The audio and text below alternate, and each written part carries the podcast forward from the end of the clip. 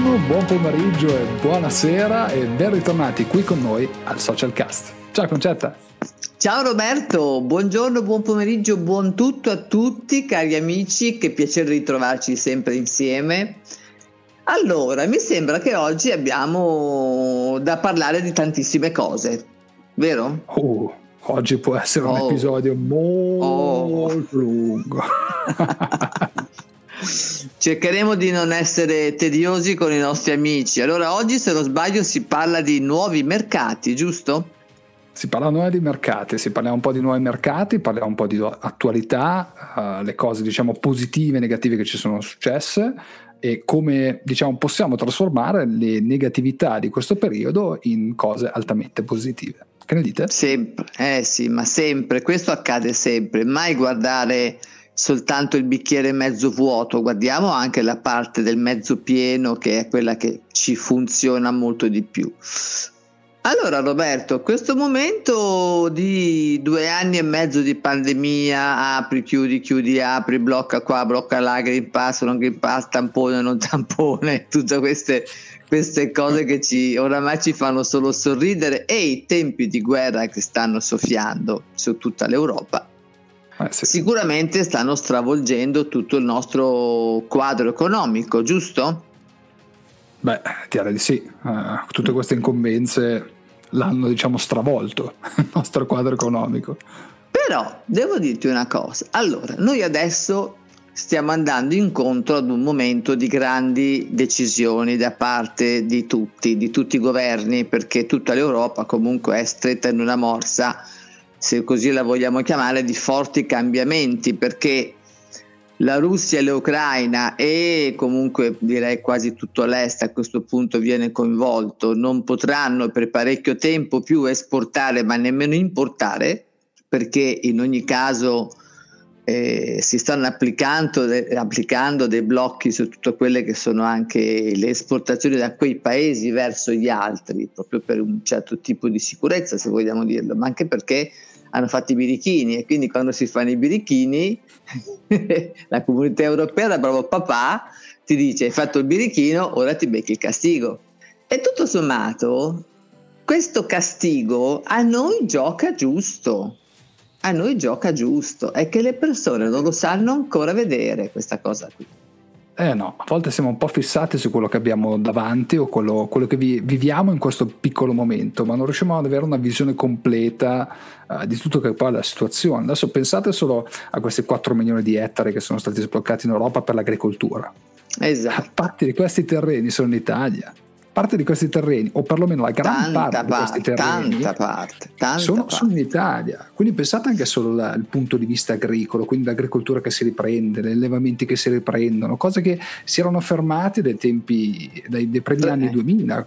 Quando no, prima, prima, prima, prima, 30 anni, eh, noi abbiamo questa legge, il DEM, l'abbiamo da 30 anni e più, eh, te lo dico perché avendo una famiglia di origine in parte umbra che aveva fattorie di produzione, oltre che di vino anche di produzione di, di terra, diciamo gli animali, eh, e facevano parte di quelli in parte pagati per non coltivare. Ecco. E la esatto. Sicilia, sappiamo lo scandalo della Sicilia, ogni anno se ne parla, erano pagati quasi niente per buttare via tonnellate e tonnellate di arance e mandarini splendidi e spettacolari perché dovevamo acquistare quelli tunisini. Cioè, eh, torniamo, torniamo a produrre le buone cose di casa nostra. Tutto questo secondo me ha un valore eccellente, Roberto. Beh, se, se, pensiamo che l'Italia è fondata sul, sul, mangiare e bere, ecco, sul cibo, sul cibo di qualità che viene esportato in tutto il mondo e viene comprato praticamente da tutto il mondo, anche oltreoceano specialmente, se pensiamo solo all'America, quanto pagano una mozzarella ragazzi, non ve lo potete neanche immaginare, ma anche solo i paesi vicini come, come può essere la Germania, l'Austria, quello che paghiamo una mozzarella viene venduto tante volte al doppio, al triplo del prezzo. E le persone sono, sono sono estremamente contente di pagarle perché vogliono un prodotto italiano, perché vogliono un prodotto di qualità italiano e quindi questo è solo una cosa che ci giova altamente. Quindi ci giova tantissimo e ci giova il fatto che però bisogna cambiare tanto, tanto, tanto assetto lavorativo e anche assetto eh sì. di comunicazione.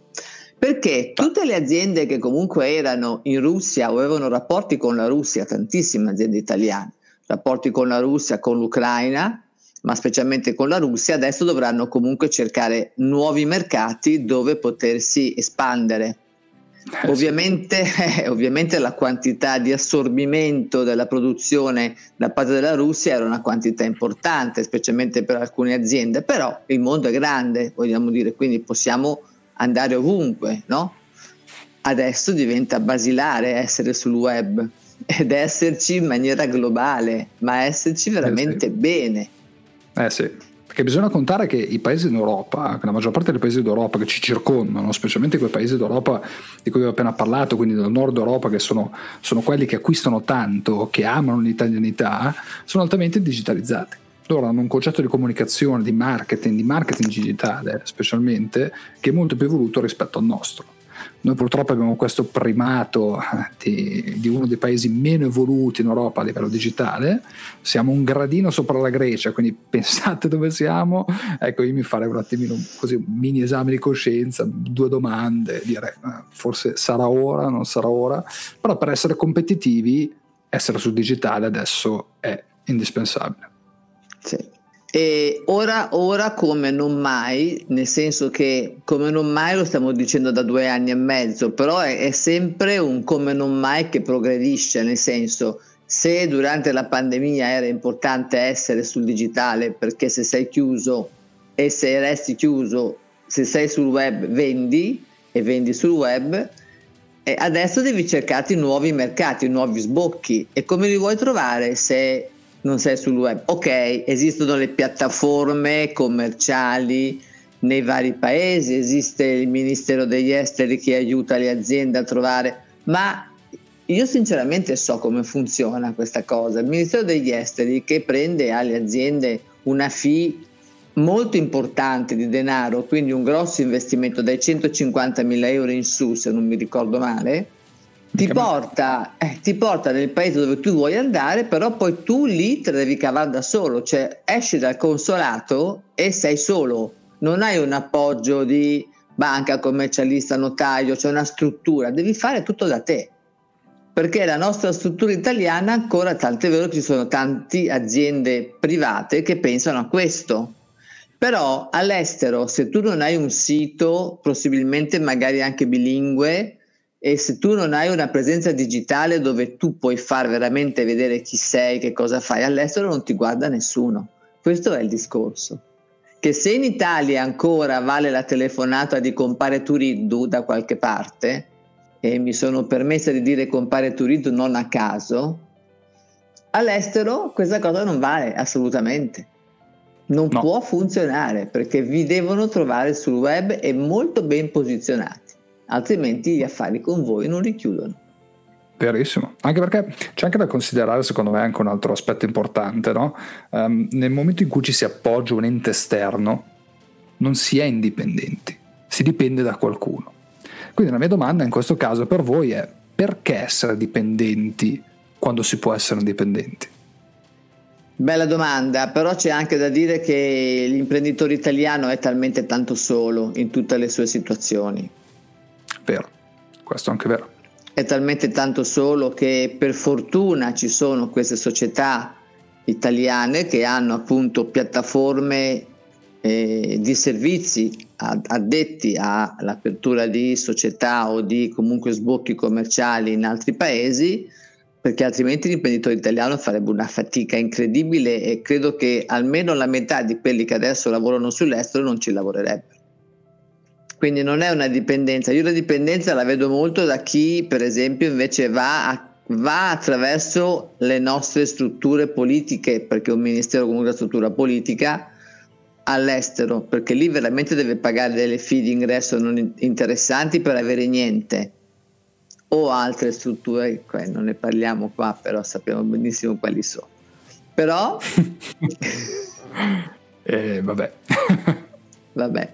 Però eh, beh, non siamo nati ieri, comunque io vengo dalla consulenza d'impresa, Roberto viene dalla grande ristorazione, certe cose le sappiamo come girano, cioè, non è che siamo nati attaccati al computer, però questa cosa, no. eh, esatto, però questa cosa va, va veramente rivista perché sì, c'è sempre bisogno delle persone in loco, ma posto che oggi anche io sono collegata con società e professionisti che preparano le piattaforme, cioè tutto ciò che di servizi serve in determinati paesi per aziende, possiamo aiutare i nostri clienti anche in questo senso, ma innanzitutto digitalizziamoli, perché se non sono digitalizzati nei moduli la domanda è sito web. Eh sì.